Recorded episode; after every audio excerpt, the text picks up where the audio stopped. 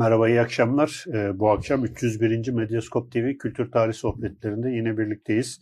Bugün konuğumuz Fidan Terzioğlu. Kendisinin Metis kitaptan çıkmış olan İnsanı İnsan Yapan Nedir? Yapay Zeka filmlerine tasavvuf gözüyle bakmak başlıklı şu kitabı üzerine bir yayın yapmak istedik. Hocam hoş geldiniz öncelikle. Hoş bulduk.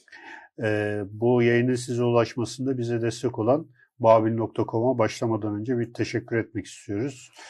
E, bu kitap aslında e, bir doktora tezinin üzerinde epey e, emek sarf edilerek kitaplaşmış hali kendisinin. E, artık doktora tezlerinin o kuru e, dilinden biraz e, bağımsızlaşmış. Gerçekten okunması çok keyifli bir kitap e, haline gelmiş. Bu açıdan biz de bu kitabı bir e, konuşmak istedik. E, ben ilk soruyu sorması için sözü Ozan'a veriyorum. Hocam e, hoş geldiniz. Yap, yapay zeka ve tasavvuf bu iki konuyu nasıl birleştirdiniz ve bu fikir nereden çıktı? Hı hı. Aslında çok uzun uzun bir e, yolda oluştu fikir. Yani acaba bununla bununla bununla bunu bir araya getirsek nasıl olur gibi bir e, fikirden değil. Ama anlatmak istediğim şeyleri öncelikle nasıl bir yaklaşımla anlatabilirim? Oradan tasavvuf ortaya önce o o, o bölüm ortaya çıkmıştı. Ee, sinema üzerinden gideceğim belliydi. Ee, sinemada en iyi bunu nasıl çalışabilirim e, düşünebiliriz. E, fazla dağılmadan ama e, araştırmayı da devamlılığını besleyecek şekilde nasıl e, kurabiliriz diye düşündükçe e, yapay zeka ortaya çıktı. Yani yolda ortaya çıkan bir birleşim oldu.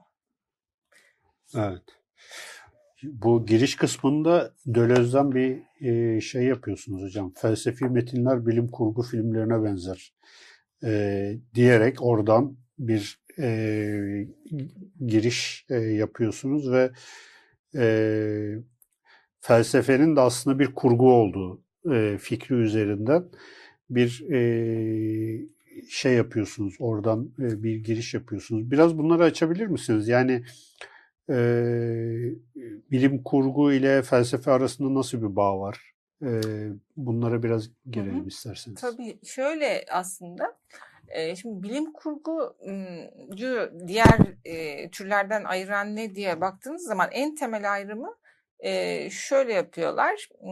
Yani tanımlayabildiğimiz, duyumsayabildiğimiz gerçekliğe aykırı olmayan ama e, şu anda etrafımızdaki gerçeklikten de farklı olan e, kurgular e, bunlar ve e, mantıksal olarak e, ve duyumsanabilir olarak e, şey yapamadığımız, itiraz edemeyeceğimiz ama e, şu andaki gerçekliğimizde de uzak görünen bir takım e, kurgular bunlar.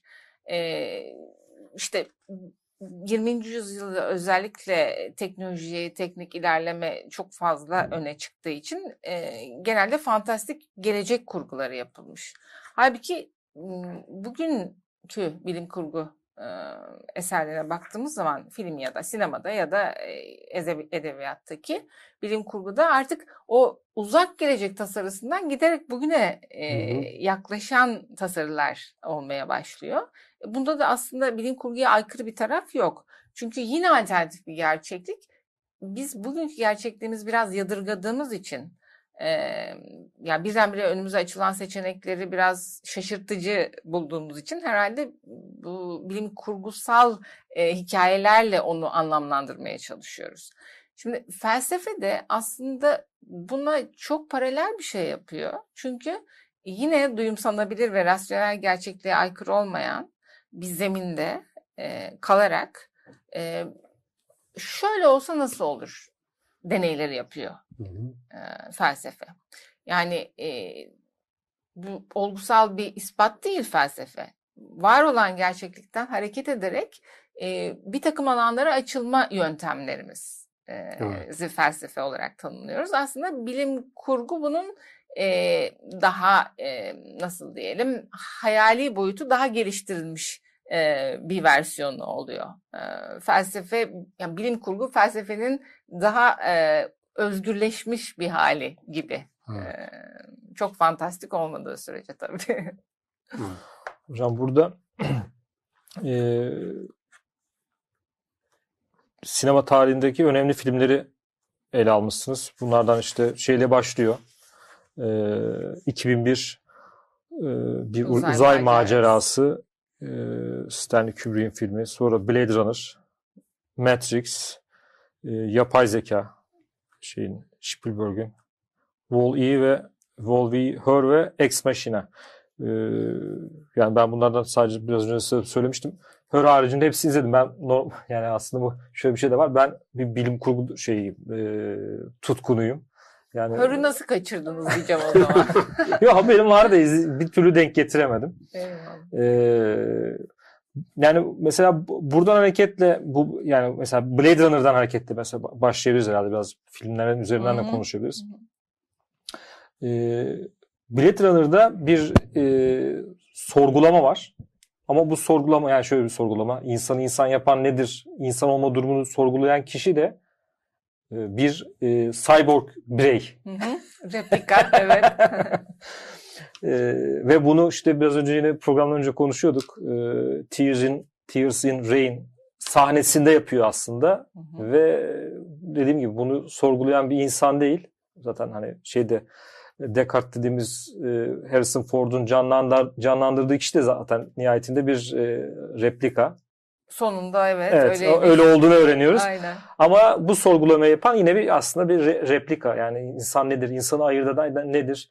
Çok vurucu bir film aslında. İnsanlı evet. olma durumunu e, yani ben her izlediğimde cidden tüylerim diken diken oluyor. Yani mesela o fotoğraf sahneleri yani e, geçmiş nedir? İnsan e, o fotoğraflara bakarak insanlığını, geçmişini veyahut da insan olma durumunu sorguluyor. Hı hı. Siz ne düşünüyorsunuz bu bu konuda? Yani zaten yazmışsınız ama bunları bir de burada duyalım. Ee, yani bu e, en filmin en sonundaki o tirat e, çok etkileyici gerçekten. Yani e, işte biliyorsunuz Rutger Hauer o tiradı doğaçlama olarak performe etmiş filmde. Yani senaryoda böyle bir tirat yokmuş. E, Ridley Scott'a çekimlerden önce böyle benim burada yapmak istediğim bir şey, okumak istediğim bir şey var. İzin verir misiniz diye soruyor Rutger Hauer oyuncu. E, o da tamam diyor. Bir kameralar çekime devam ederken o e, o işte kurulan senaryonun içinde ekstra olarak o tiradı e, doğaçlama olarak yani hazırlamış olarak getirmiş olarak ama yani diğer senaryodan bağımsız olarak orada performe ediyor. Ve düşünün o film o tirad olmasaydı var olabilecek miydi bu kadar kuvvetli bir şekilde diye düşünüyoruz tabii bugün. Hayal edemiyoruz o en sondaki o Yok. bölüm olmasa. E, demek ki yani bu tür filmlerin kendilerine göre çok şaşırtıcı ortaya çıkma hikayeleri de var gerçekten bizim e, biraz araştırınca bulabildiğimiz şeyler bunlar. Yani orada e, bütün o araştırma o tiradla bizim için o duyumsanır ve dokunaklı halini alıyor. Aksi halde Blade Runner belki de çok soğuk ve e, kendini uzak tutan bir film olacaktı. Ama birdenbire çok hiç beklemediğimiz anda bizi alıyor içine ve oradan kalıyor içimizde. O yüzden herhalde onu hatırlıyoruz hepimiz. Peki hocam bu sorgulama mevzusu, sorgulama yapanın insan değil de bir e, replika olması, insan insanlığı so, e, soruşturma mevzusu nasıl sizce? Nasıl gelişiyor burada? Yani o bizi beklenmedik bir yerden almasaydı belki bu kadar etkileyici olmayacaktı. Yani biz e, kendimizi insan olarak konumlayıp e, kendimizi egemen e, hakim konumda e, konumlayıp e, karşıdakine öteki olarak almaya çok alışkınız. E, yapay zekayı anlamaya çalışırken de belki buradan av, avlanıyoruzdur. Yani e, yani aslında e, işte bugün diyelim ki ChatGPT konusunu anlamaya çalışırken sanki karşımızda antropomorfik, antropomorfik bir varlık varmış gibi yani insansı bir varlık varmış gibi düşünüyoruz. Halbuki e, ChatGPT'yi o şekilde anlamak mümkün değil. Yapay zeka yani şu anda karşı karşıya olduğumuz yapay zeka algoritmalarını anlamaya çalışırken de onu insani vasıflarla anlamaya çalışmak bizi köşeye sıkıştırıyor. Yani öncelikle biz e, baktığımız konumun ne kadar dominant, ne kadar hükmedici, ne kadar ben bilirimci olduğunu kavrayalım ki e, benim sorduğum sorular doğru mu? Yani ben onu bir insan olarak konumlarken doğru bir iş mi yapıyorum? Yoksa acaba ben kendimi nasıl konumladığımı daha iyi anlarsam, sorduğum soruları daha iyi anlayabilecek miyim? Yani benim e, insan, insanı ne üzerinden kavramaya çalıştığımı önce e, daha biraz daha ince e, duyumsamam gerekiyor. Ancak o zaman yapay zekaya sanki insanmış gibi davranmanın çok daha e, bilgilendirici olmadığına varacağız. Yani benim buradaki aslında bütün argümandaki değişmeden kalan sorgulama kapım herhangi bir meseleyi anlamaya çalışırken o kendimizi ben, ötekini de ben olmayan olarak konumladığımız zaman çok farkında olmadan bir takım varsayımlara hapsol, hapsoluyoruz. Halbuki o ötekiyle karşılaşmamın e, bana kendimi e, kendimde yeni bir yüz göstermesine izin verirsem yani e, onda e, an, yadırgadığım, bana yabancı olan şeyin aslında bana kendimi göstermeye çalıştığını e, kavrayabilirsem soru sorma yöntemim değişiyor. Aslında kitapta araştırdığımız şey o. Yani yapay zeka filmleri burada bizim araştırma alanımız ama o değil de başka bir şey de olabilirdi. Yani iki rakip parti arasındaki husumeti araştırmak için de aynı yöntemi kullanabilirdik. Yapay zeka dememizdeki güzel e, kolaylaştırıcı taraf şu. Bu filmler bize o ikili karşıtlığı çok güzel bir şekilde dramatize etmişler. E, ama yapay zeka yerine öteki olarak konumladığım herhangi bir varlığı koyabilirim. Hmm. Bu yaklaşım o yüzden e, var. Yani bu kitap o yüzden var daha doğrusu. Yapay zekayı anlamak için değil de e, karşıdaki ötekine yaklaşırken bizim e, farkında olmadan giydiğimiz kılıfları, kostümleri, varsayımları acaba nasıl e, yumuşatabiliriz, onları nasıl nasıl çözümleyebiliriz derdiyle ortaya çıkan bir kitap. Yani yapay zeka bir ayna gibi nihayetinde diyor. Yani. Evet, yani o yapay zeka yerine herhangi bir ötekiyi koyabiliriz. Ee, bir cinsiyet farklılığı da olabilir, mezhep farklılığı olabilir, din farklılığı, inanç farklılığı olabilir.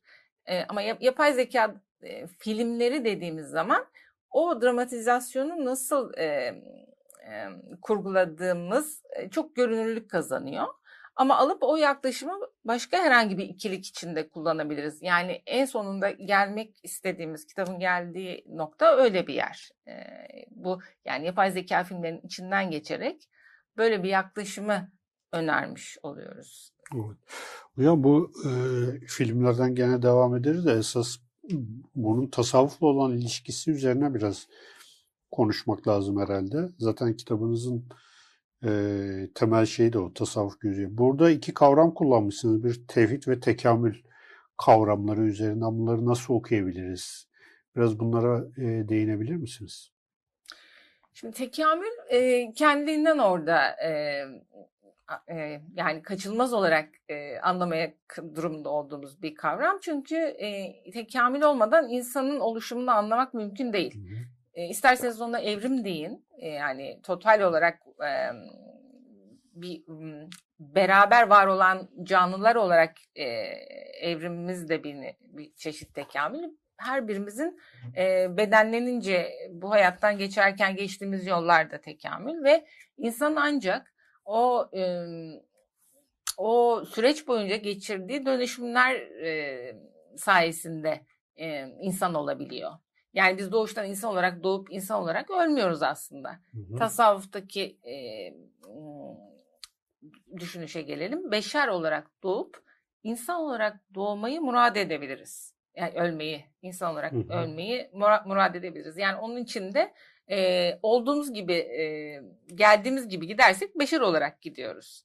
İnsan olmaya gayret edersek, e, insan olmak için bazı e, özen, özen, bazı ilkelere e, uymaya özen gösterirsek, hayatımızı o doğrultuda, o ilkeler doğrultusunda yaşamaya gayret edersek, insan olmaya yaklaşabiliyoruz. Tekamül de o süreci tarif ediyor.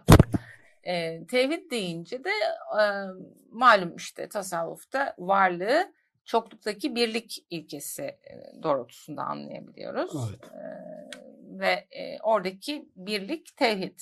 E, şimdi tevhid zeminini de tenzih ve teşbih üzerinden anlayabiliriz. O da e, tenzih e, asla kavramsallaştıramadığımız boyut. E, yani her zaman bilinmez olarak kalan ve kalacak olan boyut. Teşbih de bilmeye, kavramaya, anlamaya çalıştığımız yolculuğu tanımlamak için gerekli olan boyut. Her ikisini beraber yürüttüğümüz zaman tevhid e, doğrultusunda ilerleyebiliyoruz ve tekamül de o tevhid yolculuğu boyunca e, ortaya çıkabiliyor. O yüzden tevhid ve tekamül devreye giriyor orada. Evet. Tabii bu filmlerin başlangıcı film listesinde olmayan kısmı Frankenstein. Yani o ilk prototipi. 7 7 fil, filme gelmeden önce aslında ilk prototip olarak biz bununla ilgili Ali Şimşek'le evet. E, biz bir, bir buçuk sene önce bir yayın yapmıştık. Mesela orada hani Frankenstein'ı biz hep yaratık olarak biliyoruz ama aslında yaratığın bir adı yok. Hı-hı. Ve o e, insan olmaya çalışan e, ve toplum tarafından kabul edilmeyen bir canavar olarak hani şey yapıyor. Orada mesela Frankenstein'ın hikayesi bugünkü bütün e, birçok aslında bilim kurgunun temel şeyi. Yani Çekirdek fikri. Evet yani işte e, bu yapay zeka filmindeki çocuk gibi mesela hani kabul etmiyor. Ha, ben insanım diyor. Nasıl böyle bir şey olabilir diyor. Aslında Frankenstein'ın belki güncel ve çocuk haliyle orada karşılaşıyoruz. Bu açıdan baktığımız zaman aslında hikaye çok fazla değişmiyor gibi. Evet. Yani ne kadar hem, aynı kalıyor değil mi? Evet. Hem insan ile yaratılmış. Yani Mareşal'le 1808'de onu yazarken aslında yani çok da farkına varmadan e, bayağı böyle e, nasıl söyleyeyim bilim, bilim, bilim kurgunun temelini temelini bilim kurgunun temelini ana çerçevesini kurmuş gibi. Bir yandan da aslında hani bayağı felsefi bir şey Tabii. bir metin Tabii olarak ki. da onu e, şey yapmış.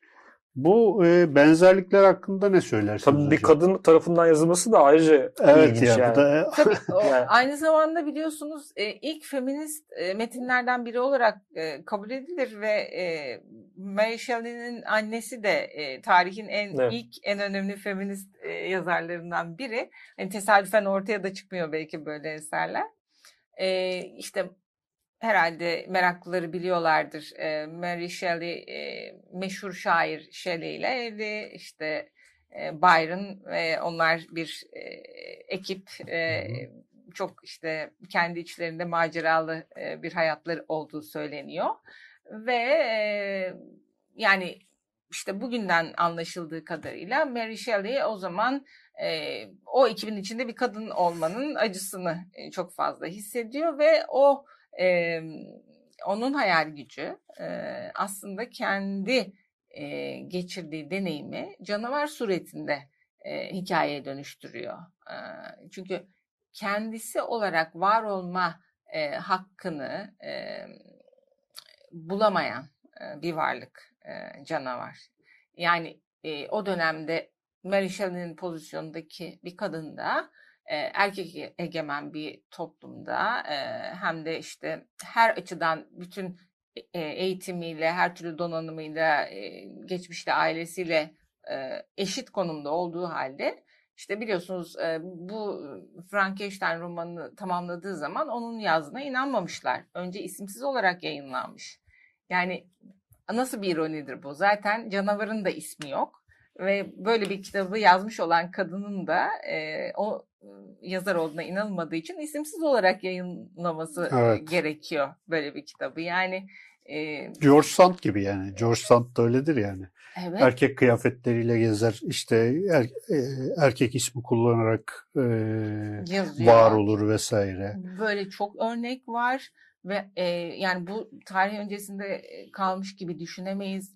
E, biliyorsunuz çok çok çok yakın zamanlarda ancak e, farkına varabiliyoruz. E, bir kadının kendini var edebilmek için eril dili, erkek dilini e, kullanmayı öğrenmek durumunda kalıp sonra onun içinden belli bir tekamül geçirirse kendi dilini oluşturmak durumunda kaldığını, e, o adeta kendi içinden yeni bir dil doğurmak durumunda kalıyor. E, kadın yazar. Evet. O da yani bin yıllara dayalı bir dilin, e, düşünce tarzının e, halen devam etmesinden kaynaklanıyor tabii. Burada tabii hocam yine Frankenstein'den devam edelim. Bu beşer beşer ve insanlaşma süreci burada sanki biraz daha ters tersteymiş gibi devam oluyor. Yani ilk başta böyle mahlukat işte canavar şey e, daha masum ve zamanla veyahut da aslında birbirinin insanlaşma dediğimiz şey de belki budur. Yanlış kurguladım ben. tamam. Şimdi döndüm Şimdi e, yani daha böyle masumken e, sonrasında aslında bir canavara dönüşüyor. Öldürmeye başlıyor. Evet. İlk başta çünkü şeydi yani romanı Şiddet okuduğumda hat, şiddet Tabii, yoktu. Şiddet yok. Evet. E, iyi niyetli. Evet. Hatta o bir kabı, kabile şey e, bir köye falan gidiyordu orada böyle iyi, İnsanlara iyisi- yaklaşmaya çalışıyor. Evet. Hı hı. O oradayken farklı bir şekilde sonrasında şeye dönüşüyor. Bir canavara dönüşüyor. Şiddet e, e, tamamen giderek şiddet dozu artan bir varlığa dönüşüyor maalesef. Yani bu şey beşer beşer şeşer beşer insan ilişkisinde de aynı şekilde bu tekamül süreci yani kelimenin anla, eee, şey manasıyla etimolojik manası kemale erme Hı hı. ama burada kemale ermeden ziyade e, yani bir e, evrim Dejenerasyon. evri- evet Tersine evrim. tersine bir evrim. evrim var ama evrim çok böyle şey bir kelime aslında çok nötr bir kelime ama tekamül daha böyle e, olumlu olması Ya, tabii ki olması- bir kemalata Tabii kemale gerekiyor. kemale olgunluğa hı. işte e, ideale. insana doğru gitmesi. Çünkü insanı kamil diyoruz. Kamille oradaki kemal aynı Tabii. aynı kökten yani. Tabii. Ee, yani o çünkü kitapta herhangi bir kemalat sürecinden bahsedemiyoruz. Bu tür kitaplar öyledir ya distopik hikayeler. Yani orada ım, iyi bir örnek e, karşımıza çıkmıyor. Yani zaten Doktor Frankenstein e, tamamen ben, ben merkezci ve e, ihtirasların peşinde kendini kaybetmiş bir karakter. Ve e, yani ortaya çıkardığı e, varlık, yaratık e, önce diyelim ki nötr yani bir çocuk masumiyetindeyken e, yaratıcısı konumunda gördüğü bu Doktor Frankenstein'dan istediği cevabı alamadıkça onun şiddetini yani Doktor Frankenstein'ın e, ona göstermekte olduğu şiddeti aynalayan e, bir cesamet kazanıyor. Yani aslında e, kendi başına bir e, yolculuk yapması değil de e, onu ortaya çıkaran Doktor Frankenstein'ın e, görünürdeki yani e, iç- içindeki varlığının dışarıdaki tezahürü oluyor canavar. Yani orada bir herhangi bir kemalat yolculuğu yok. Tam tersine dejenerasyon ve çürümeden bahsediyor. Distopya hikayeleri de öyledir ya.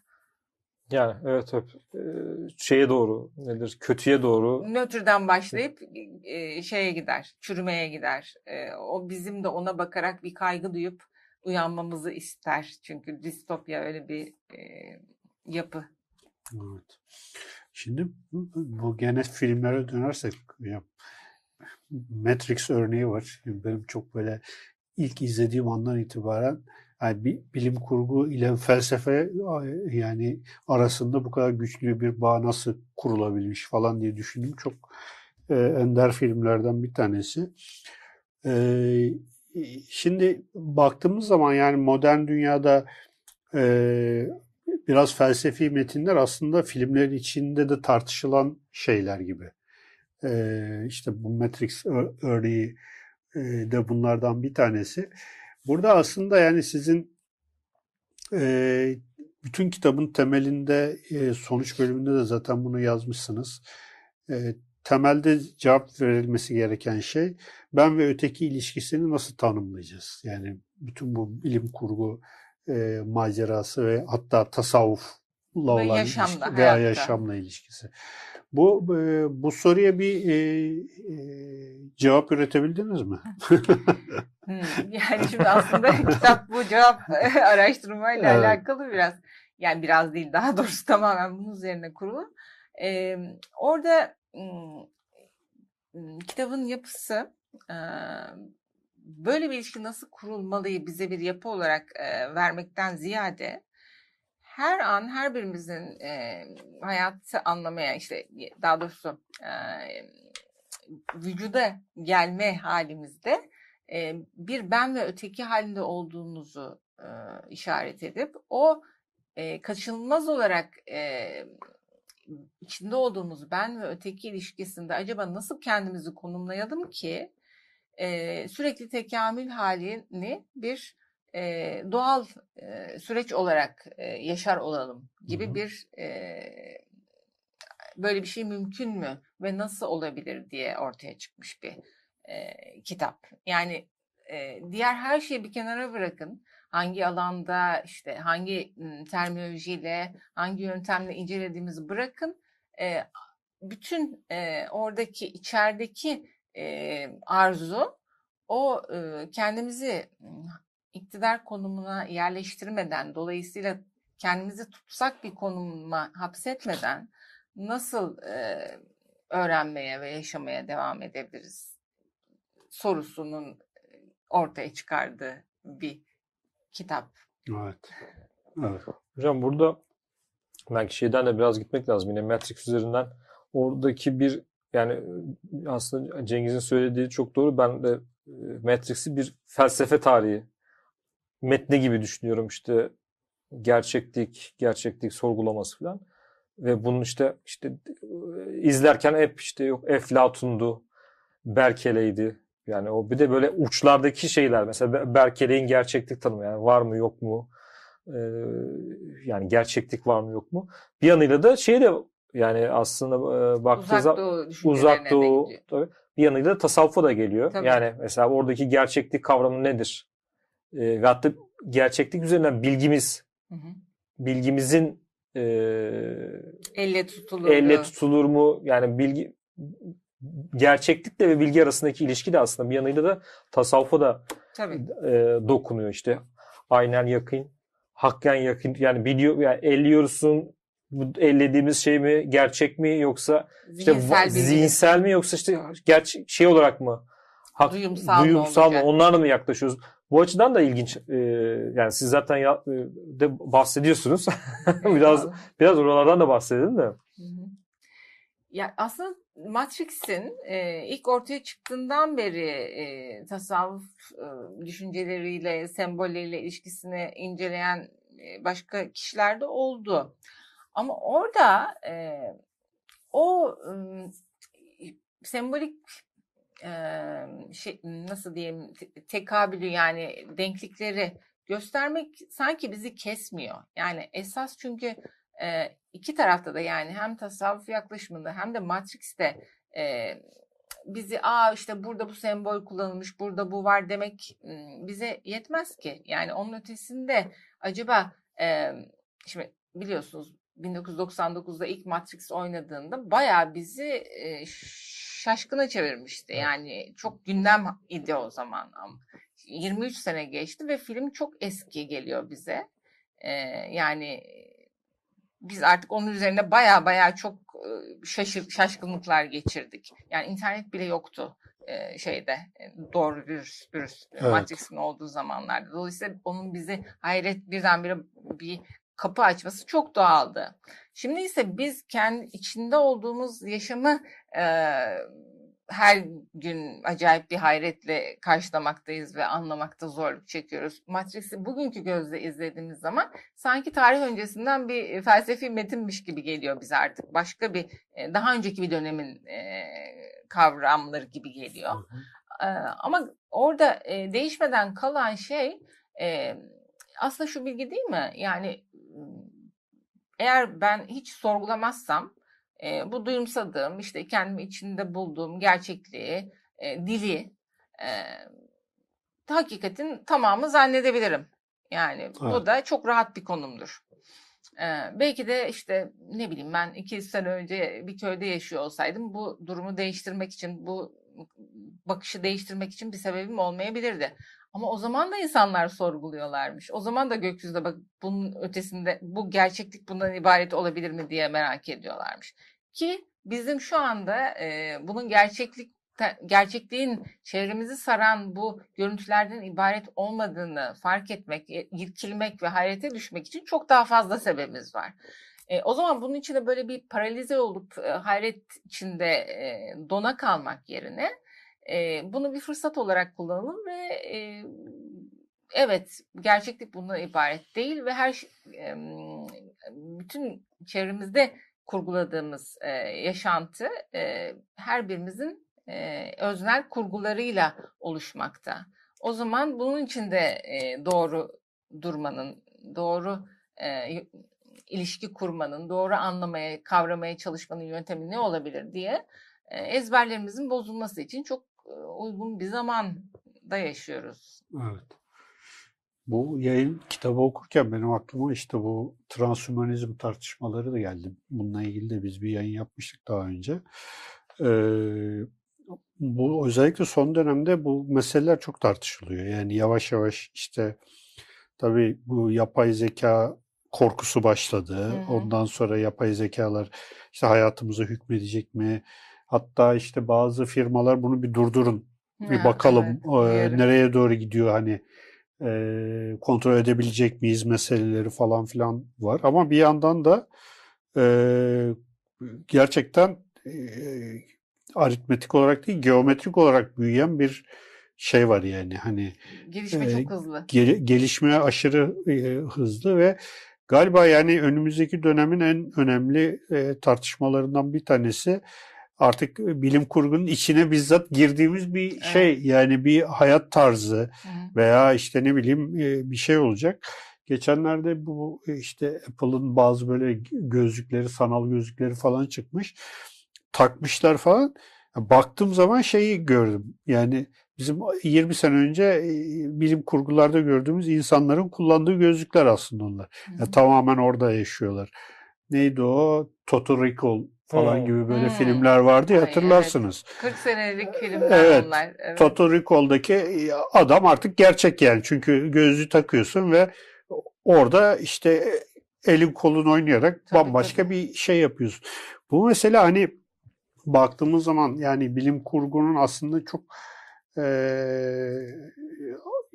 sınırlarına ulaştığını siz düşünebiliyor musunuz? Düşünüyor musunuz? Yok. Yoksa hani bu burada daha çok e, şey kaynar mı ne diyeyim? Çorba burada Oo, daha çok kaynar. Yani, kaynasın, kaynasın. Her, herkes kendi döneminin çok o, acayip yepyeni olduğunu düşünürmüş ya. Evet. E, biz de e, hani haklı olarak öyle bir e, şaşkınlık içindeyiz ama oho bence daha kim bilir neler olacak bilmiyorum. Yani bizim ömrümüz yeter mi ama ama e, sanki böyle hani şey çok yakınlaştı. Hani siz de söylediğiniz ya onu.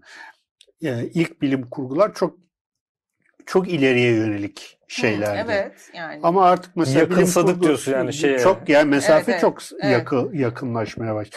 5 sene önce çekilmiş olan bilim kurguyu biz bugün yani yaşıyoruz veya ne bileyim 10 sene önce e, işte filmlerde işte acayip bir yenilik gibi bize gösteren her şeyi hani bugün çocukların en çocukların elinde işte navigasyon o. cihazları var bilmem ne var biz de kullanıyoruz onları dolayısıyla hani bilim kurgu yaşananla bilim kurgu arasındaki mesafe sanki giderek daha da Hani e, şimdi gibi oldu evet, artık hikayeler. Evet. evet. Yani belki de e, yaşarken kendimiz bilim kurgu olacağız yani böyle bir. Ya, şimdi bu, bunun da verdiği bir tuhaf bir zevk yok mu? Yani böyle bir taraftan felaket senaryoları falan yazıyoruz ama vay be işte ben uzay yolunda o açılır kapanır kapılara nasıl hayret ediyordum. Nasıl yani nasıl, nasıl? hayret ediyormuşuz onlara falan. Ağzı şey yapıyor, pıs pıs yapıyorlar. Evet, yani şimdi artık e, şunu çok rahat düşünüyoruz hepimiz. Yani aslında var olan durumu biz tam olarak idrak edemiyoruz ama sanki çok daha fazla bir enteresan e, bizim kavrayabildiğimizin çok ötesinde bir tuhaflık varmış gibi Evet. hissediyoruz. O yüzden geleceğe falan gitmeye hiç e, şeyimiz kalmadı, isteğimiz kalmadı. Mesela dikkatinizi çekiyorsa uzaya gitme gibi bir hikaye de yapılmıyor artık. Onunla hiç ilgilenmiyoruz ki. Evet. Esas e, sanal uzay bizim çünkü merak alanımız. E, belki de bütün o egzersizler hani işte bütün o işte fiziksel uzaya maceralar falan e, diye kurduğumuz şeyler e, aslında o insan bilincinin uzayını kavramak için bize yol gösterici e, oluyor Evet. bugün. Şimdi bu fotoselli kapılarla ilgili bir anımı anlatayım hocam size. Ben 10 yaşındaydım işte ilk uzay yolu 77-78 yılında işte TRT'de ilk yayınlandığı zaman gerçekten hayret ediyorum. Böyle kendi kendine kapı açılıyor falan. İnsanlar yürüyünce açılıyor, geçince kapanıyor falan. 10 yıl geçti. 87 yılı falandı yani. Ee, Batman'da bir, bir iş için gittim ben. O zaman 20 yaşına gelmiştim. Ondan sonra orada işte bir Cumhurbaşkanlığı misafirhanesi gibi pet- Türkiye Petrolleri içinde. Hayatımda ilk kez fotoselli kapıyı orada gördüm. Yani İstanbul'da Batman'da. olmayan fotoselli kapıyı Batman'da gördüm ve bu nedir dedim yani. Yani gerçekten bakın gel, bu olayın üzerinden neredeyse hani 40 sene geçmiş. Hala benim kafamda o kalmış yani. Yani eee yani böyle bir eee, o, o, o hayretim aslında giderek eee, etkisini yitiriyor. Yani artık daha az Hiçbir hayret. hayret Evet, artık gibi. daha az hayret ediyoruz. Hı. Yani bilim bilim kurguların böyle çok eee, zor yani işi bizi hayrete zor, düşürmek evet. konusunda. Galiba artık şey kendimiz birdenbire şaşırmış ve dona kalmış bulduğumuz olaylar çok daha gündelik. Yani bu insan bunu nasıl bana söyleyebildi ve ben bunu nasıl normal karşıladım? Evet, daha çok sosyal medyada oluyor. o daha gerçeküstü olabiliyor. burada burada tabii şu da var. Yani bilim kurgu romanı işte başta roman sonrasında sineması, dizisi son zamanlarda. Aslında bir yanıyla da hani is- yani bilim önemli ama asıl mevzu orada kurgu. Evet. Yani kurgu Evet. var orada ve bu kurguyu yapan bir insan Hı hı. ve bunu e, nasıl diyeyim bir sanatçı ön şeyiyle, içgörüsüyle yapıyor. Mesela e, star, şey yıl e, uzay yolunda şey, ismi birden şey yaptı karıştı İngilizcesiyle gitti geldi. Uzay yolunda işte kullandığı Uhur, Uhura'nın kullandığı kulaklık mesela şu anda kullandığımız şeyde aynı e, boyutlarda filan yani Bluetooth'lu Bluetooth'dan kulaklık. böyle şeyden Ha. takıyor. Veyahut da işte e, tel- şeyler e, telefonlar diyelim şimdi o günkü cihazı. Onu gören insan yani onu gören, onu düşünen insanlar ve bu aslında kurgu bilime şey yapıyor. Nedir? Hmm, evet, Bilime yol anlıyorum, açıyor. Bilime anladım.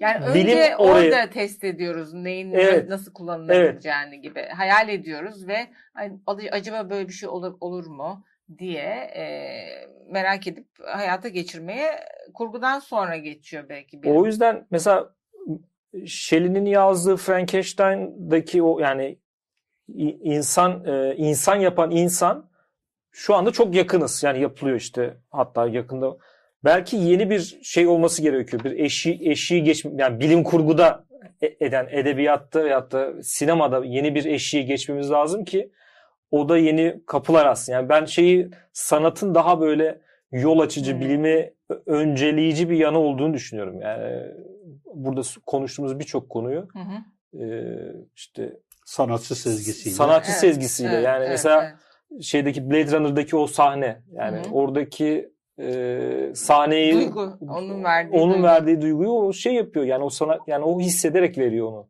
Hı hı. Yani zaten e, filmlerin e, işte sonuçta bilimsel e, makalelerden, kitaplardan çok daha fazla ilgimizi çekmesinin nedeni aslında bize o e, içinde yaşadığımız durumu dramatize ederek e, aslında ufak ufak sezgisel olarak yakaladığımız şeyleri çok daha duyumsanır e, ve yoğun e, halde e, göstermesi. E, yani şöyle görüyorum artık hani bu işte gerçekliğin sorgulanması ona işte post-truth deniyor falan moda terimiyle. E, bu böyle bir e, bütün söylemlerin birbirine karıştığı, karman çorman olduğu bir dünyada bir şeyleri anlayabilmek ve ortak dili oluşturabilmek için filmleri çok fazla kullanıyoruz.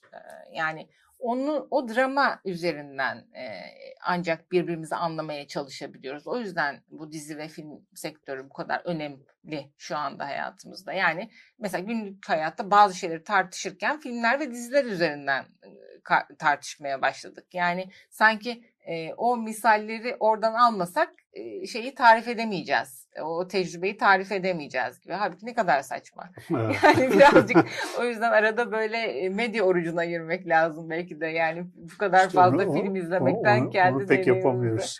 Aynen işte. Ara sıra bu, bir sessizlik ihtiyacı oluyor evet. yani.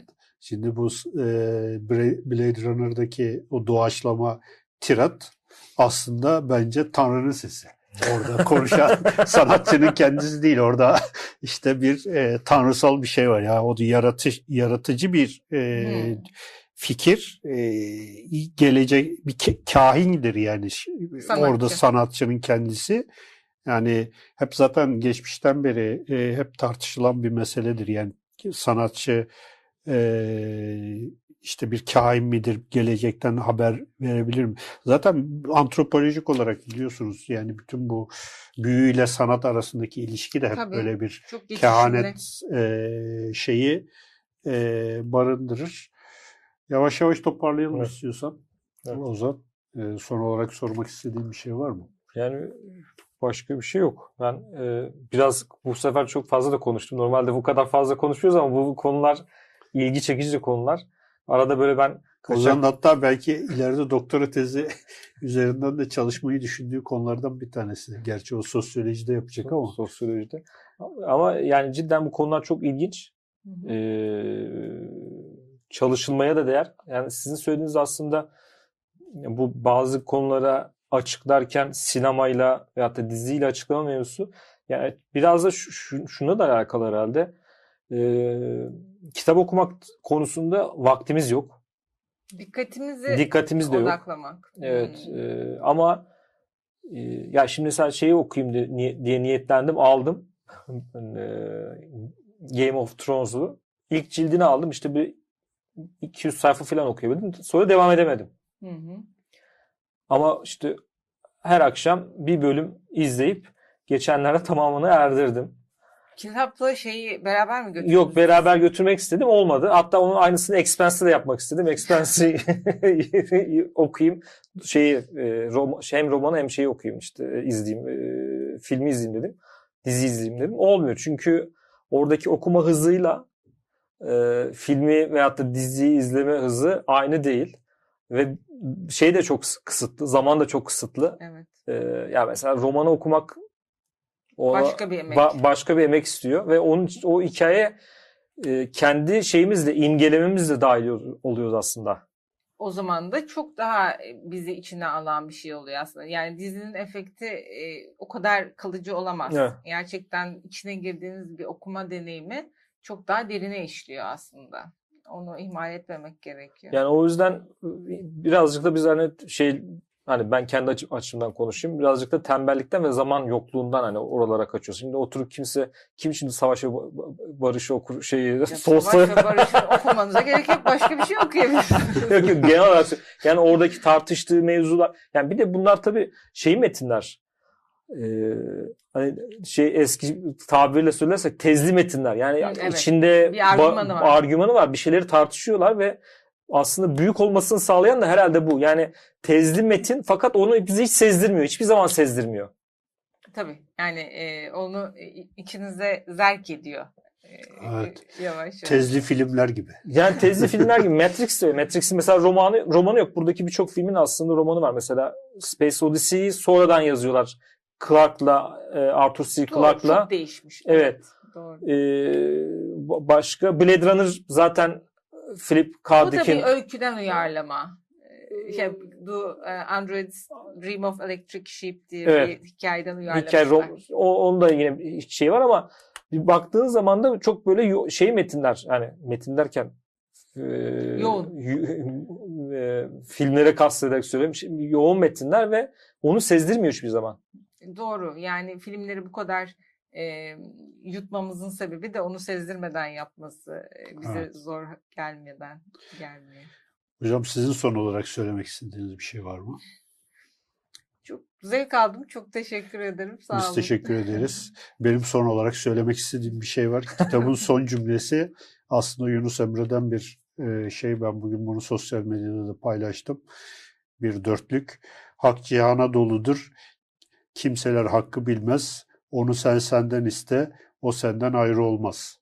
Bence bu kitabın e, finali de ancak böyle, bu şekilde olmalıydı. Hocam çok teşekkür ediyoruz teşekkür e, yayınımıza katıldığınız için. Bugün ilk 301. yayınımızda Fidan Terzioğlu ile birlikte insanı insan yapan nedir? Yapay ze- zeka filmlerine tasavvuf gözüyle bakmak. Şu kitap üzerine Metis yayınlarından çıktı kitap. Bir yayın yaptık. Kendisine tekrardan teşekkür ediyoruz. Ve bu yayının size ulaşmasında bize destek olan babil.com'a da bitirmeden bir teşekkür ediyoruz ve iyi akşamlar diliyoruz.